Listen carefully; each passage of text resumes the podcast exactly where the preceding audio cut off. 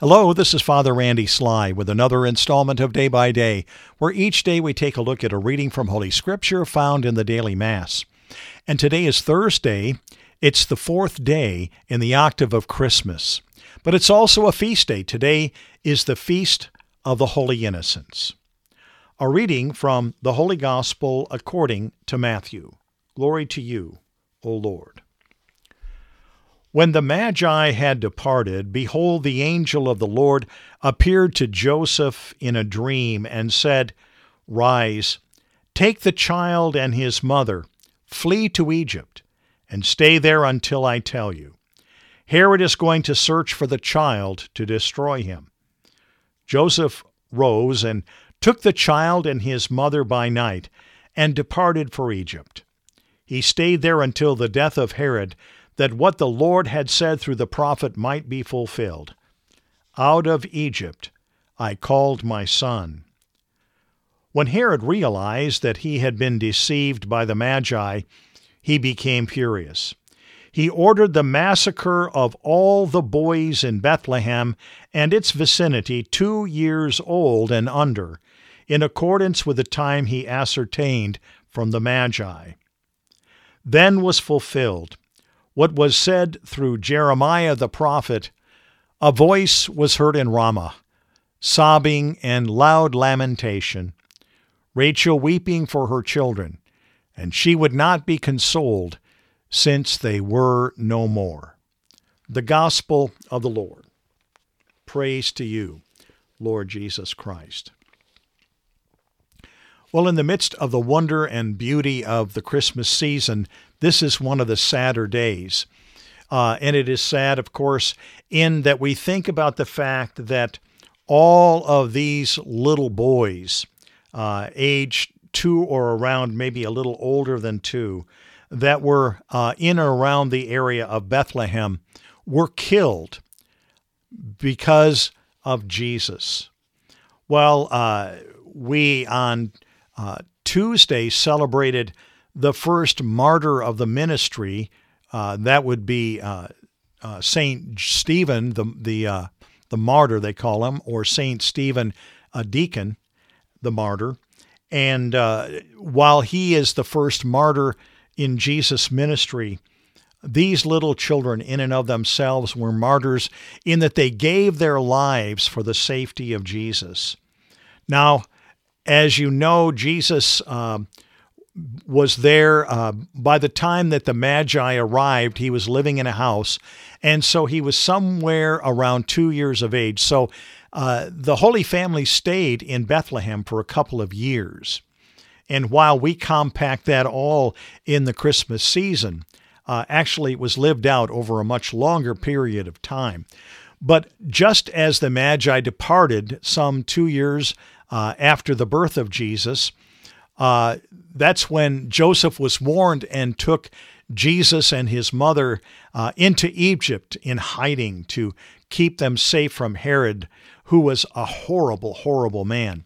Herod the Great, as he was known, was not great in the sense of a quality, uh, godly man. It was just the opposite. He was great and terrible. Uh, he murdered his own children, who he thought were trying to overtake his his uh, throne, and there were many other. He killed many of his uh, uh, workers, especially his leaders, if he felt that they were not following him completely. A ruthless man, horrible, didn't care about anybody, and so when he realized that he was not going to be led to the Christ child, he was going to find another way to eliminate him. That was the reason why he wanted the Magi to return and tell him where to find the Christ child. It wasn't to worship him, that was a bold lie. He wanted to kill him.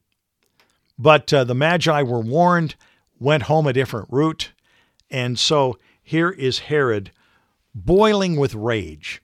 So what does he do? He takes it out on everyone, all of his countrymen around Bethlehem. There he uh, calls for his soldiers to kill the children, uh, to kill those that are two years old and younger, these little boys. And he's uh, assuming that among their number is Jesus. interestingly, though, as the Holy Family had already gone into Egypt, uh, there was no way for Herod to know by the time of his death whether or not he had succeeded in killing off the Christ child. And so here we have this horrible, horrible thing where these children were uh, innocently murdered. But we have to know and have wonderful, great thanksgiving that these children immediately became those in the care of God because they had given their lives for the Lord Jesus Christ. So may the words of my mouth and the meditation of our hearts together be acceptable in your sight, O Lord, our strength and our Redeemer. Amen.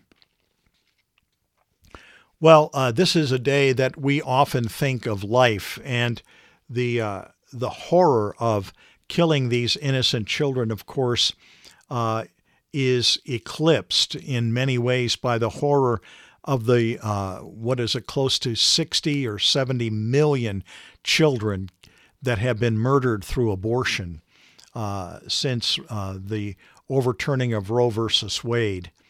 And in just a few weeks, we will remember that date. And even though the uh, uh, Roe versus Wade was overturned, the uh, work of the pro death uh, movement uh, continues aggressively, moving on local stages of state elections to again reinstitute and in some places constitutionalize the right for uh, husbands for fathers and mothers to kill their children. And uh, what, a, what an awful thing it is. So, on this feast of the Holy Innocents, let us remember the innocent of all times, those who have been killed for convenience, as well uh, as uh, those that were killed for the convenience of a leader who didn't want any competition from Jesus. So may Almighty God bless you, the Father, the Son, and the Holy Spirit. Amen.